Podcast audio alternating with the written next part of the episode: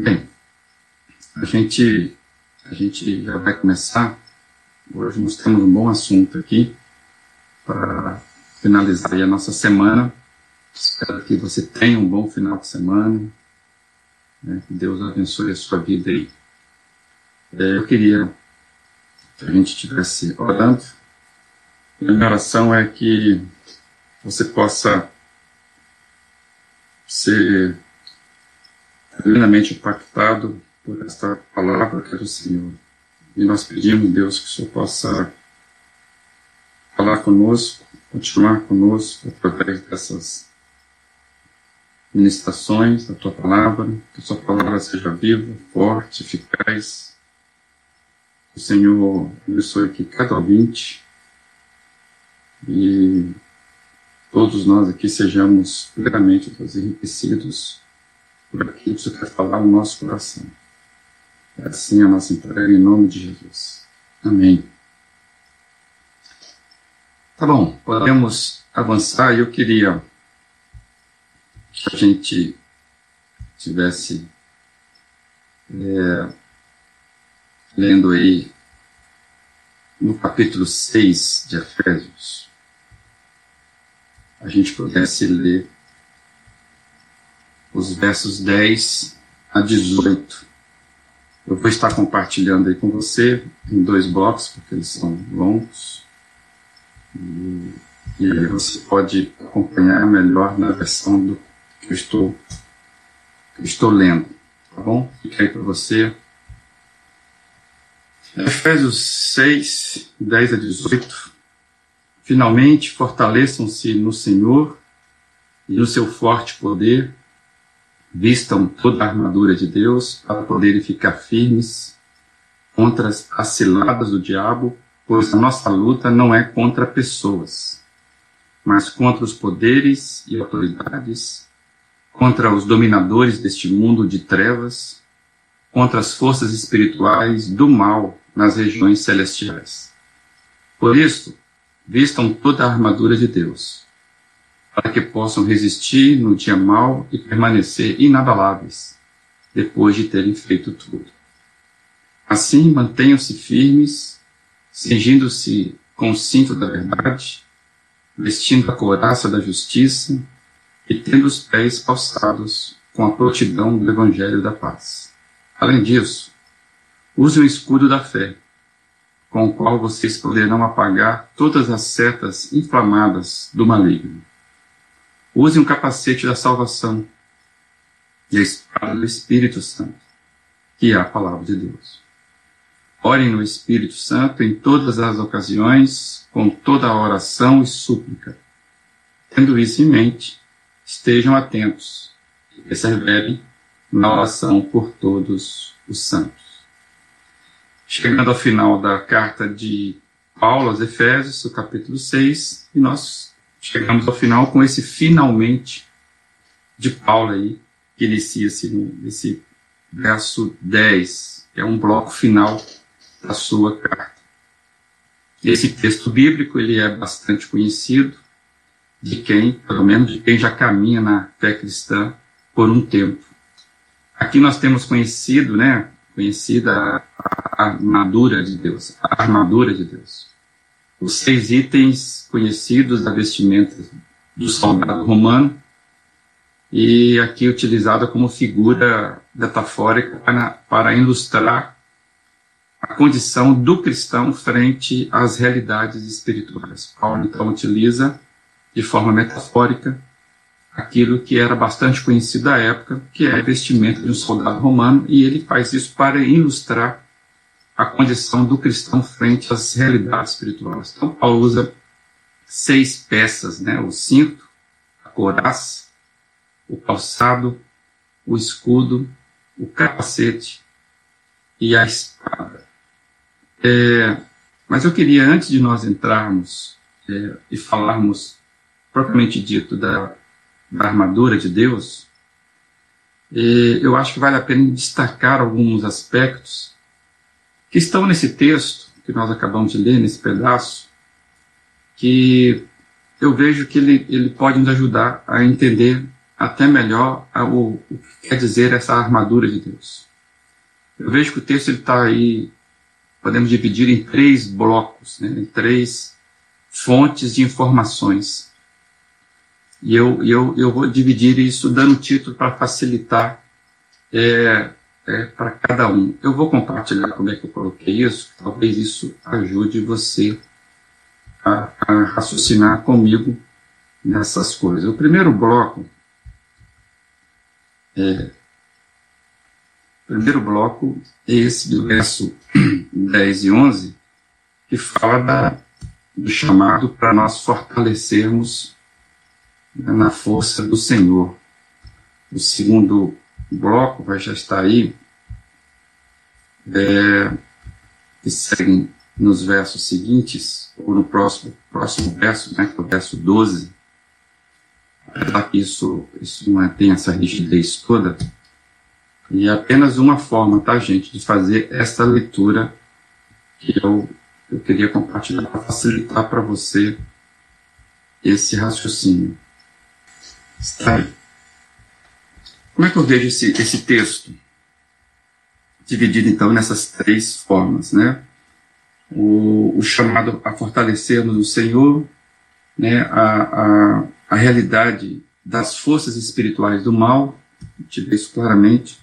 E por fim, no final, a descrição então do que seria a nossa arma com relação a essa realidade. Lembrando então que Paulo utiliza né, a metáfora da, da, da armadura do soldado romano para ilustrar nossa condição espiritual, né, a condição do cristão diante das realidades espirituais. A primeira parte, então, Paulo ele começa aí dizendo que finalmente fortaleçam-se no Senhor e no seu forte poder, ou na força do seu poder, como diz outra versão.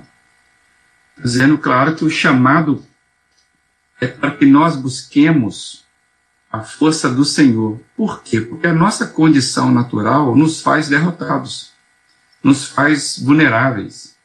É por isso que nós necessitamos buscarmos força no Senhor.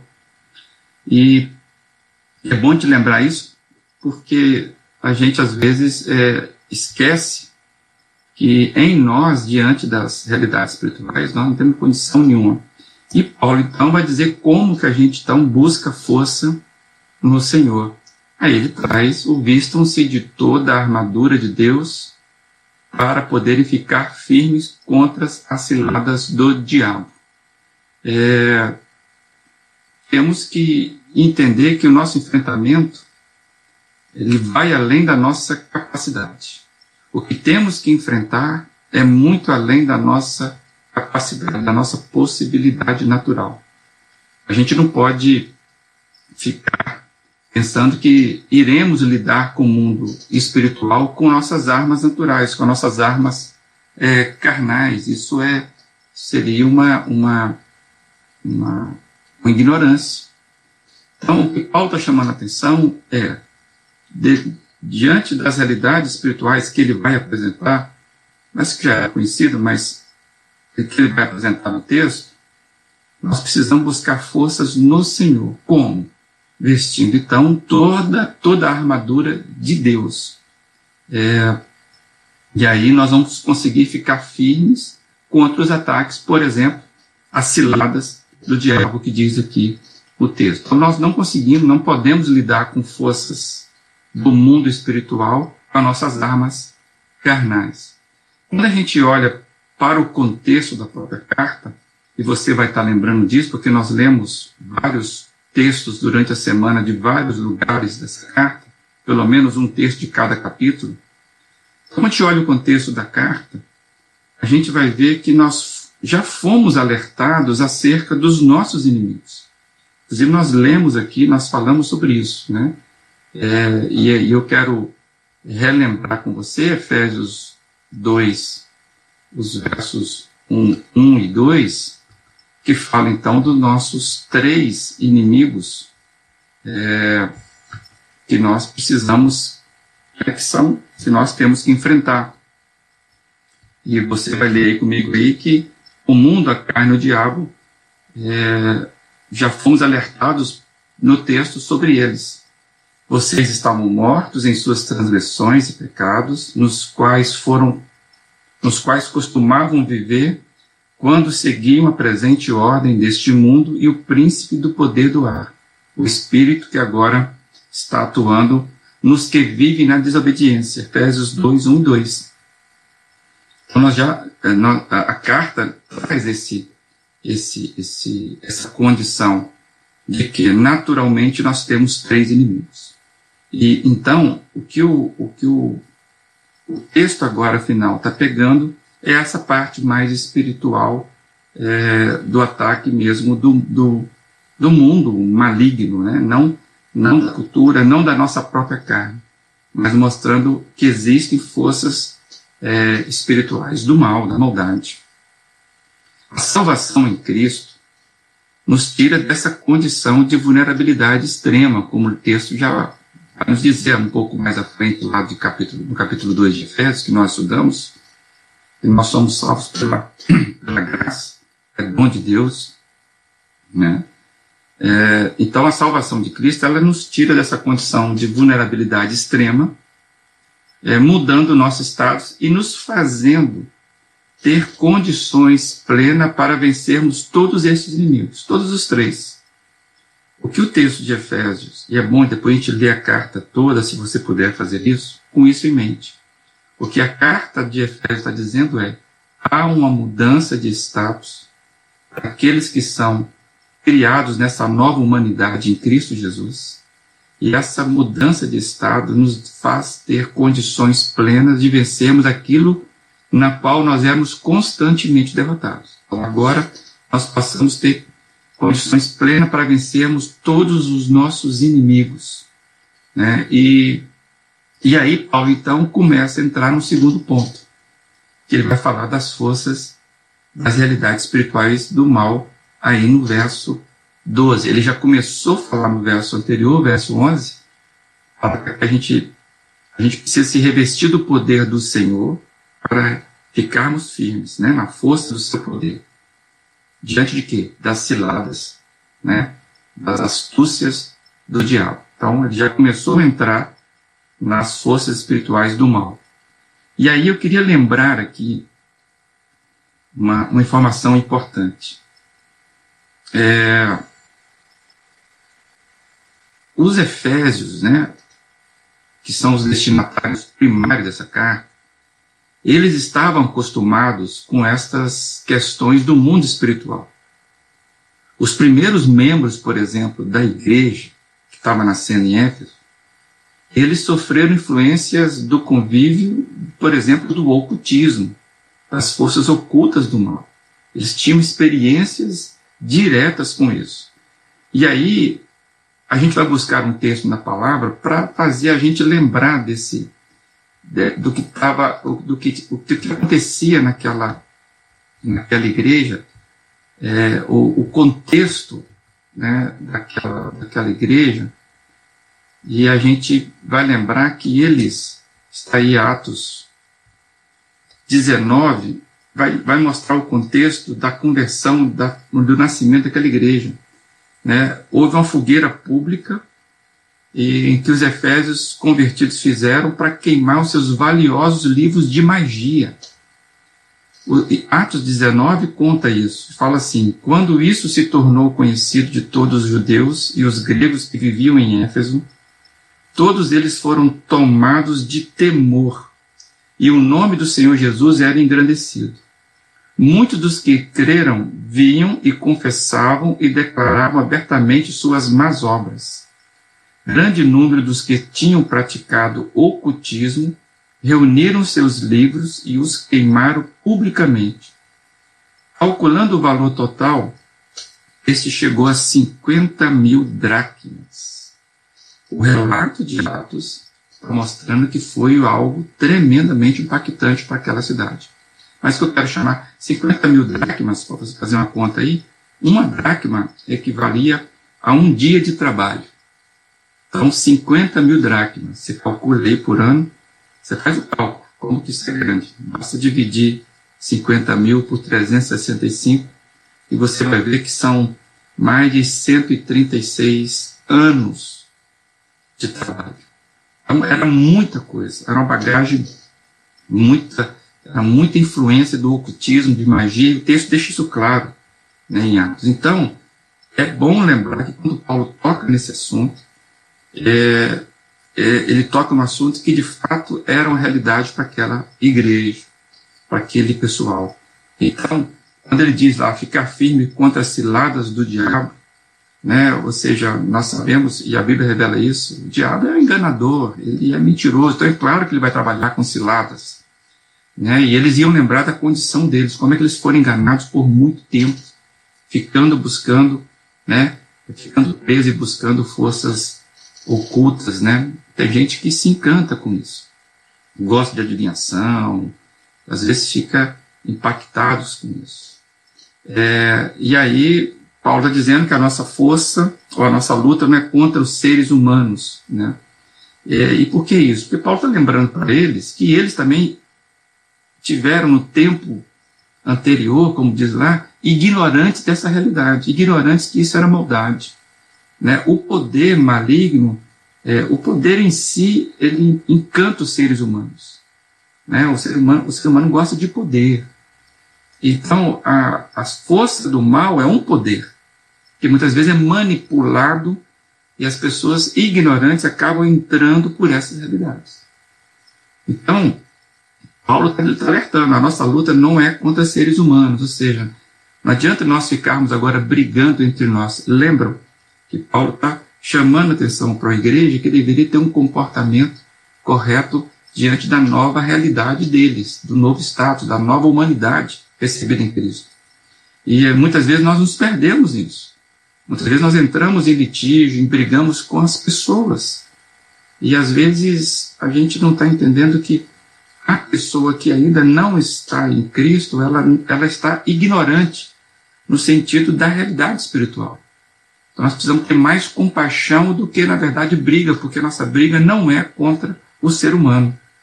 Paulo está dizendo o seguinte: a principal dificuldade nossa, a nossa principal arma, desculpa, a nossa principal luta não é contra as pessoas, é contra nós mesmos, contra a cultura maligna e contra o próprio mal. E aí, Paulo esclarece isso dizendo que é contra poderes e autoridades, contra dominadores deste mundo nas, no mundo de trevas, contra as forças espirituais do mal nas regiões celestes. É muita informação aqui.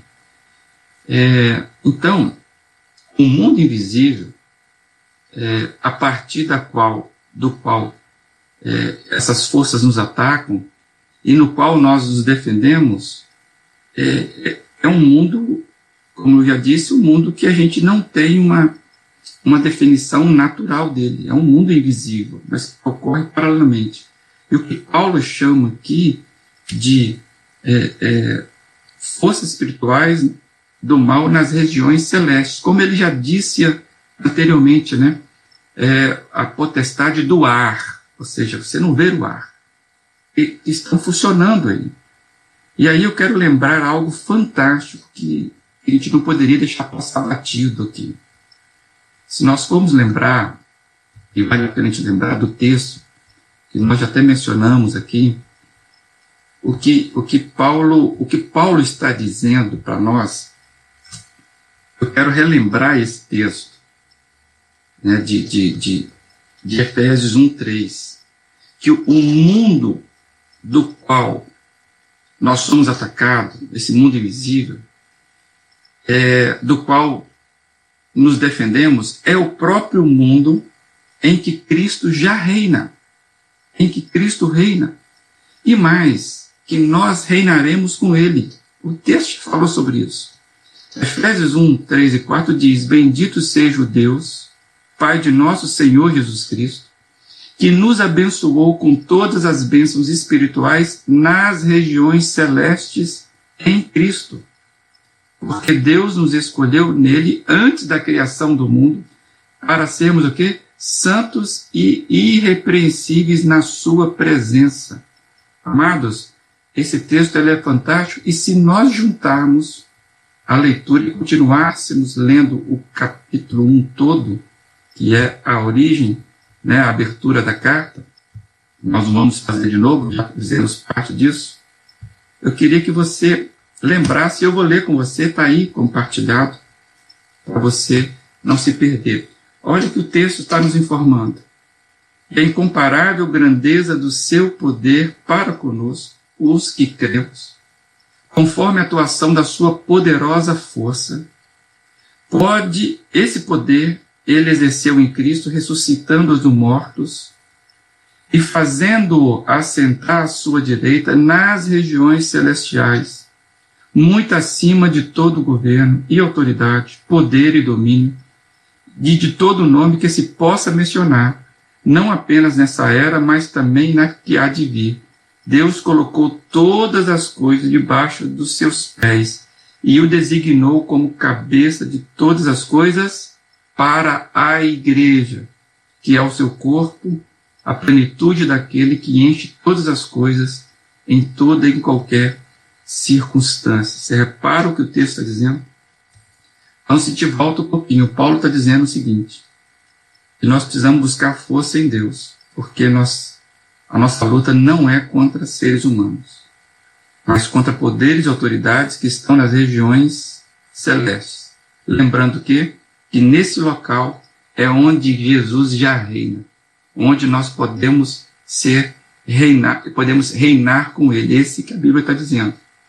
Então, versos, o capítulo 1 de Paulo na abertura, ele já trouxe isso. Nós somos mudados do nosso estado. Nós estamos também recebendo todas as bênçãos da vitória de, de, da vitória de Cristo aonde? No mesmo local de onde partem as nossas principais lutas. Essas revelações devem nos fazer então ficar o quê? Confiantes de que nós somos participantes de um projeto que é sustentado pelo Supremo Senhor, apesar de toda astúcia, de toda maldade, de todo poder, de todo engano das forças do mal contra nós, nós podemos ficar firmes, nós podemos ficar resistentes contra os ataques, o ataque de tais inimigos. E, e, não é na nossa própria força, na nossa própria força isso é impossível.